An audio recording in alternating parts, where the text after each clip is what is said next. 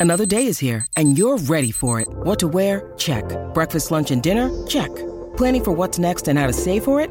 That's where Bank of America can help. For your financial to-dos, Bank of America has experts ready to help get you closer to your goals. Get started at one of our local financial centers or 24-7 in our mobile banking app.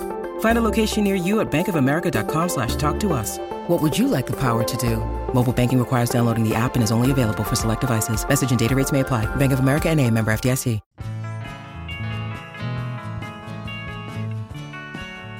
You're listening to the Pitch to Contact podcast, part of the Twins Talk Network. Uh, I'm your host, John Cub. It's going to be a solo pod for me today. Ben's not available to make it. Um, it's actually the second in a series of solo pods because Ben's going to be soloing next week. So, uh, yeah, enjoy some mindless rambling, I guess, of Twins Talk. Uh, that's what you're here for, right? So you can follow our podcast on Twitter at Twins Talk Pod, and make sure you subscribe or follow the podcast on whatever streaming platform uh, that you subscribe to uh, Apple Podcast, Spotify, Stitcher, and of course, leave us a five star review if you enjoy listening to us. This week, we're going to recap another series over the Guardians as well as a series um, over the Mets. The weekly snapshot: we the Twins went four and two, uh, had two series wins, one over the Guardians and one over the Mets as well. They're currently 75 and 68 on the season, first in the AL Central by seven and a half games ahead of Cleveland, and the magic number is 12. So, barring some uh, interesting uh, game scenarios, you could be seeing the Twins as the AL Central division winner in about a week and a half. Moving into game recaps, then we want to start with the Cleveland series. Uh, the game one, I'm sure you saw this. This was a 20 to six victory from the Twins. Pablo Lopez was the starter, six innings, eight hits, one and run, three walks, and three strikeouts. Not a lot of whiffs in this one, but a great performance regardless. Metrics wise, you don't love the fact he walked three batters, but you know what? You'll take the fact that he only gave up one earned run. Um, was giving up a bunch of singles. That's why you got eight hits there. But ultimately, the Guardians were unable to do damage. Uh, and that's kind of the way that the Guardians play baseball, right? They get a lot of singles, uh, get a lot of guys on base, but just don't know how to get them home. Uh, he also managed to get to 199 strikeouts with this game, so right on the cusp of 200 strikeouts, which he would get on Sunday's game. So I guess preemptive congratulations to Pablo Lopez. Honestly, it's just been a great season from him, and I don't think Twins fans could ask for anything more with what we got from him. In my opinion, he should be the game one starter. That's, of course, another fun conversation between me and Ben in a couple weeks. Looking at the hitters, obviously in a 26 victory, uh, lots to talk about there. Uh, of course, first fun fact was that they were facing our old AL Central friend from the Chicago White Sox, um, Giolito, who Cleveland claimed off waivers after Los Angeles Angels traded for him and then promptly waived him after five weeks on the team. So Cleveland picked him up. His first start was against the Twins. Um, I'm sure he was happy about having to face another AL Central foe in his first day back in the division.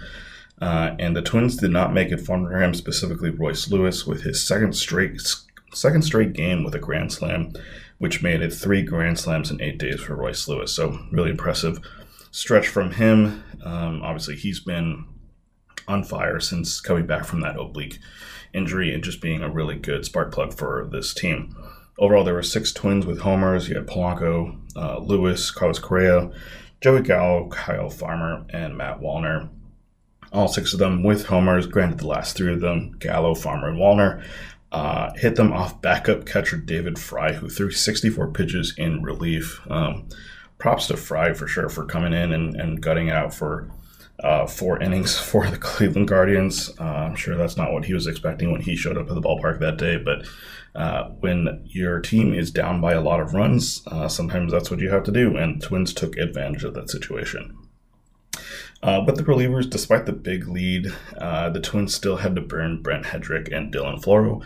Not the most important arms, but obviously you just you know, when you're in a blowout victory, you'd rather not use any valuable uh, assets there. And I guess they avoided doing that. Um, they did have some fun defensive shovels, which included Christian Vazquez at second base in order to get Willi Castro um, to uh, pitch in this one. They surrendered the DH position and had uh, Castro uh, on the bump just to pitch one inning. So um, some weird movement there to make sure that they weren't burning out the rest of the bullpen, but overall worked out. Team won 26. Uh, also, shout out to Minnesota na- native Sam Hentges as the only Guardians pitcher to not give up a run that game. Uh, so, yeah. Uh, moving on to game two, then this was an 8 3 victory. Sonny Gray went six innings with six hits, three in runs, two walks, and four strikeouts. He gave up a two run homer to Bo Naylor, but other than that, pretty solid performance from Sonny. Uh, he focused on slider fastball in this one. He's dramatically reduced his curveball usage actually in his past few starts. Hasn't really been able to get any whiffs it, with, uh, with it in general, uh, but he did get four called strikes in this one, so finding a little bit more effectiveness with the curveball. But ultimately, yeah, he's kind of stuck slider fastball for the past few starts, and it's, it's kind of worked out. Um, but you would we would like to see that curveball kind of become uh, back to what it used to be for Sonny. Uh, this really makes him a really solid starter, especially thinking about the playoffs. Um, with the bats, um, all good all around day for them. Four doubles, 18 base runners. Um, it was tied for a bit, um, and the Twins just weren't able to get away from the Guardians until Solano came in with a bases clearing triple in the eighth, adding three runs obviously there. Um, and yeah, the offense in general has been hitting the stride recently. Um, to talk about a few more stats later in a bit, but yeah, they've been doing well. Obviously, you still have the few games where they can't score any runs, which kind of sucks to see from the Twins, but that kind of happens, I think, for all major league teams. You can't expect them to always get five runs every single game, even if that is league average. Uh, with the relievers, Jax, Thielbar, and Pagan all had good performances, scoreless innings in support of Sonny Gray in securing that win. Game three was a 2 1 loss. Joe Ryan was the pitcher, uh, starting pitcher this one for the Twins. Four innings, four hits, two and runs, one walk, and three strikeouts. Pretty inefficient outing, only had 89 pitches. The worrying thing actually was that his average velocity was down a tick in this one. Um, but that still didn't prevent him from getting good results. The slider and the fastball, both solid, getting whiffs, getting called strikes it's going to be tough to see if he's 100% by the time the playoffs roll around. I mean, you would like to see that fastball velocity get back up to where it was before. Um, it was at his season average last start, so maybe this is nothing to worry about. Um, maybe there was just something external that was going on with uh, Joe Ryan that prevented him from getting to his uh, full capacity in this one. But ultimately, yeah, we'd like to see him at 100%. Um, he becomes a really valuable game three starter. Um, basically, the Twins could have three All Star caliber starters in round one of the playoffs if Joe Ryan is um, back to where he was right before that All Star break. Uh, with the hitters in this one, they really uh, it was tough for this one. Uh, they only managed two hits, one from Royce Lewis, uh, and then one from recent call of Andrew Stevenson, who um, basically the Twins had called up by sending uh, Michael A. Taylor on the IL. And so, yeah, pretty much not much from the offense of this one. And then with the relievers, um, this was actually kind of important because it was the first appearance of reliever version of Louis Varland. He pitched three innings in this one and averaged over one tick above his asphalt average fastball velocity. So, uh, yeah, being able to go out and just kind of go as hard as you can for as long as you can uh, really works out for Varland and seeing his velocity go up. Um, and yeah, three scoreless innings from Varland, which was pretty good to see. And then Kody Funderburk, who uh, didn't get to talk about last week because I wasn't on the pod, but obviously one of those uh, lefty relievers that I've been keeping an eye out, on in AAA. He made an appearance in this one, and yeah, the Twins are kind of willing to see how he does in these middle to high leverage spots. Moving on to the Mets series, then, uh, this was a 5 2 victory in game one. Dallas Keuchel, who man, uh, it's kind of impressive how long he's stayed on this team. And honestly, this start was really good. Five innings, three hits, two and runs, two walks, and six strikeouts. Partially because he was facing a quad A team in the Mets. Yes, they have Pete Alonso, but they really don't have much else beyond that. Um, he got a lot of called strikes on this one. That's kind of how he was able to get to a lot of these two strike counts. Um, 11 total combined on the sinker and cutter, but he did have six whiffs on his slider. So uh, that was able, that was a reason, main reason why he was able to get so many Ks. So good for Keuchel. Maybe if he finds his way, he becomes a valuable piece uh, for this team down the stretch, um, and maybe even a piece that they can include on their pitching uh, rotation in the playoffs. Maybe not as a starter, but certainly as like a solid long relief guy. Uh, for the hitters here, five runs, so pretty solid. Uh, Royce Lewis and Carlos Correa, the main contributors here. Royce obviously has just been on a tear. He started the scoring in the first uh, inning of this game, but Correa added a solo homer in the fourth, and then they had a th- uh, Francisco Alvarez, who was the rookie catcher for the Mets, had a throwing error over to third. Uh, which I think allowed Andrew Stevenson to score. He was trying to steal third from second and ultimately um, stole, uh, got home as well. Um, and then Royce had a double in the seventh to bring home um, another runner, and that gave the Twins ultimately a 4 2 lead, culminating in a 5 2 victory. Uh, with the relievers, of course, it was a busy night for them because Keuchel only pitched five innings. Pagan, Thielbar, Jax, and Duran all pitched in this one. Scoreless innings, which is good to see, and only Thielbar gave up a hit in this one. So, you know, the top of our bullpen is looking pretty decent. Um, I will say Jax had a couple blowups uh, later this week, and that was not pretty to see. But um, overall, it does look like the top of the bullpen at least is looking okay. But um, obviously, come playoff time, we'll see how uh, those guys stack up. Moving on to game two, then this was an 8 4 victory. Kenta Maeda pitched 5.1 innings with five hits, two and runs, one walk, and two strikeouts. Uh, after he gave up a lead, leadoff over homer to Brandon Nimmo and another run in the first um, from Daniel Vogelbach's, Vogelbach's uh, bat, he calmed down and stayed in for five more innings. Stuff still isn't really looking the best. The splitter was getting whiffs in this one, which is good to see, but the slider was only getting called strikes, and that's actually kind of been a case with his slider this season. It's been just called strikes from him, not a lot of whiffs, um, unlike what his slider has been in the past, where instead of getting called strikes, been getting a lot more whiffs and less called strikes. But this season, he's been getting, yeah, been able to steal strikes with it, which, hey, if it works, don't fix it. Um, a strike is still a strike, and it's being used pretty effectively for Maeda, so can't really complain too much with the production there. Uh, with the bats and an 84 victory, um, it was actually kind of slow going. Uh, Solano got the Twins on the board early with a two run single in the second, uh, but then it was a 3 2 game uh, in favor of the Twins for a while until the seventh inning when Max Kepler came in and a pitch an opportunity for Jordan Luplow. Uh, and with the bases loaded, he hit a fly ball that just barely was a homer. Uh, according to Baseball Savant, in 20 different parks, it would have been a homer, but uh, hit, it just hit off the top of the wall um, over in uh, left field or right field, sorry, uh, for in, in target field. So uh, bounced back into the park, but ended up being a triple. And uh, yeah, cleared the bases, gave the Twins three runs. Um, yeah, so really solid uh, from Max, and he's been having a really good season. Um, honestly, as much as we've had, you know, talked a little smack about Max Kepler this entire season, he's turned it around in a big way in the second half and become a major offensive contributor for this team. And yeah, he's going to be a valuable piece on this playoff roster, which I don't think we could have imagined saying, you know, four months ago. I think for this roster. Um, and for all the griping that we've had actually on the Twins in basis loaded situations, they are now officially league average, uh, which of course that's helped a little bit by a few Royce Lewis grand slams. But yeah, in this um, beyond just Royce Lewis, Donovan Solano in the previous game and Max Kepler in this one both did damage with the bases loaded. So um, yeah, good for the Twins in being able to capitalize in those situations. Obviously, bases loaded situations don't come that often, so you know it is what it is. But at least they're contributing in those big spots.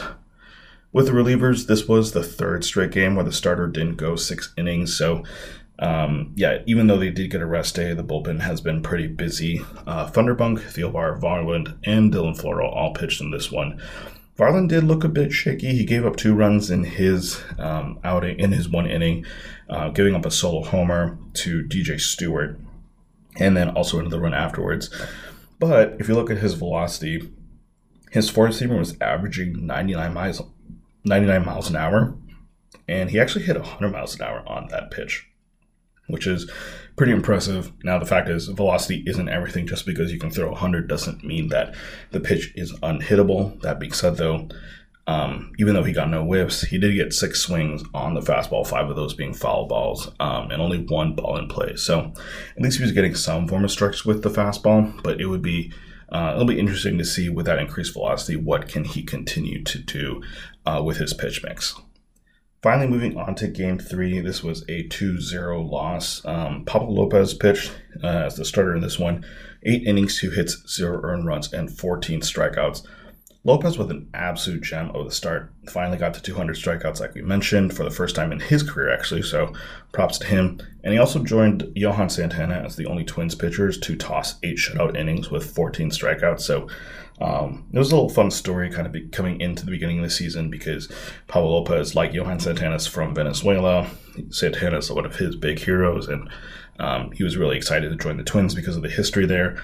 And now he gets to, yeah, share a fun little stat with his uh, baseball idol, which obviously cool to see and, and um, exciting for Pablo. Uh, you know, if we really want to dig into this one, most of the damage he did was with his fastball and sweeper, as it's been pretty much the entire season.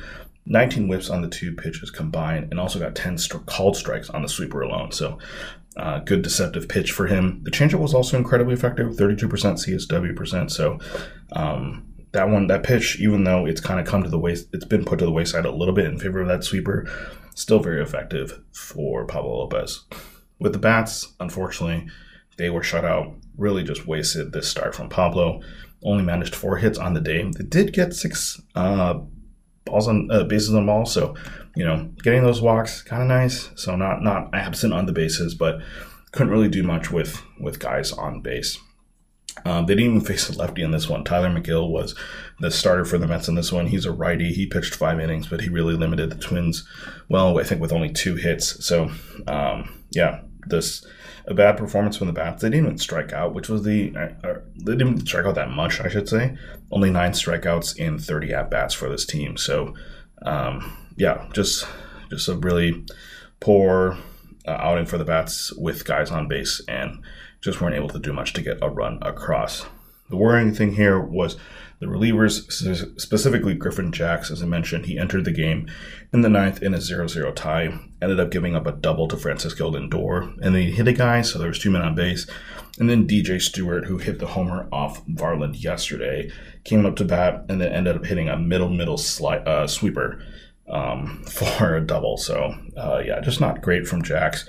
You really want to limit those mistakes, and um, yeah, the command of the zone wasn't very good today, but it is what it is. It's just one game. Hopefully, he shakes it off. And uh, he's been, you know, fairly solid the entire season. He's just had these blips throughout the year, and it feels like they come a little too frequently to be comfortable with. But at the same time, um, he's been solid for most of the season, so can't complain too much.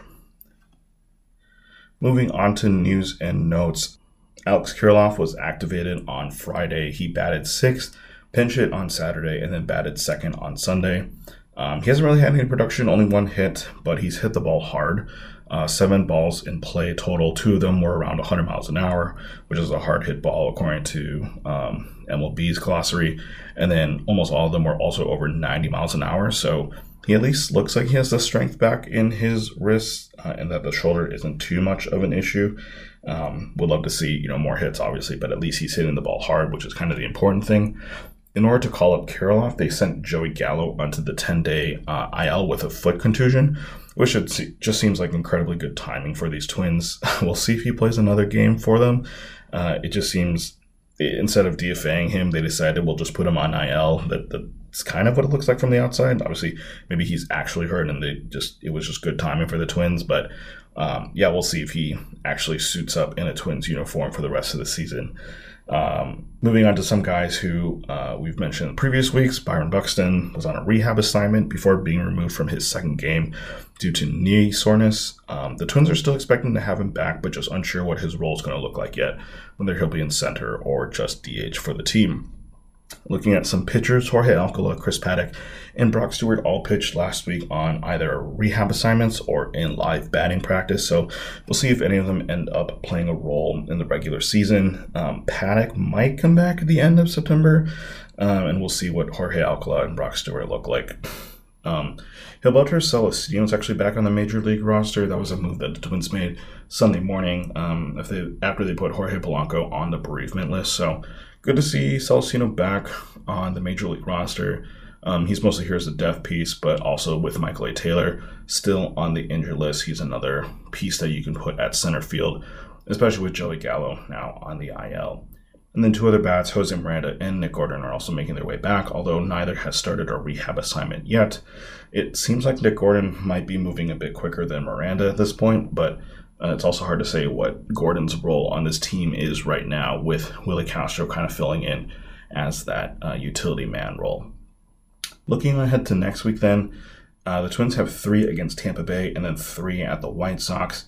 Uh, Tampa Bay still fighting for the AL East crown. They're three games back of the Orioles. Uh, season stats wise, they're fourth in OPS, so they, they went out to a really hot start. They were like the best team in baseball for a couple couple months, uh, but now they're fourth. Uh, of course, that's still nothing to scoff at. Um, but in the second half of the season, they've been playing like an average team. Basically, the Twins are actually, I think, uh, in the top 10 in team OPS in the second half of the season, while uh, Tampa Bay is in kind of the, the 15th, 16th uh, range. So, um, part of part of the struggles too is that they've lost a lot of starters this season. Jeffrey Springs, Drew Rasmussen, Shane McClanahan, all those guys have had uh, major arm issues. So um, yeah, losing a lot of starters. But that being said, the Twins still have to face Tyler Glasnow um, in Game One, who has some of the nastiest stuff in the majors when he's healthy. Uh, and then of course the White Sox are the White Sox. They're just uh, yeah, they're bad. That that's all we can really say about the White Sox. Hopefully that game that ends up as a sweep. But you know, AL Central Division uh, matchups on the road are just never easy. So we'll see how that goes with the Twins. Hopefully they are able to play um, good baseball to kind of round out the end of their season and potentially clinch the AL Central crown. Uh, as early as maybe the end of, uh, as early as the beginning of next week, we'll see. Uh, some final shout out and plugs before we sign off. Obviously, pretty short episode here with just uh, me doing the solo pod. Um, but be sure to check out the work over at Twinkie Town if you want any information about the Twins. Uh, and also check out Pitcher List for any fantasy baseball needs. Obviously, the fantasy baseball season is wrapping up pretty quick. I'm sure most of you are already in the playoffs if you're playing this season. Um, but if you need any help in terms of who to start or uh, in terms of uh, pitchers or hitters, check, definitely check out Pitcher List. And of course, with the Twins, um, you know, playoff season's coming. Definitely check out the content over at Twinkie Town and the game, uh, the game recaps and uh, the game threads as well. And uh, yeah, enjoy that content while we still have baseball for the next couple weeks. Uh, you can follow me at the John Kuh on Twitter, and you can follow Ben at Ben Jones underscore five. Be sure to also follow the podcast on Twitter at Twins Talk Pod. And if you like what you heard, give us a follow on your favorite podcast site and leave us a five star rating if you like what you heard. We'll be back next week to talk more twins.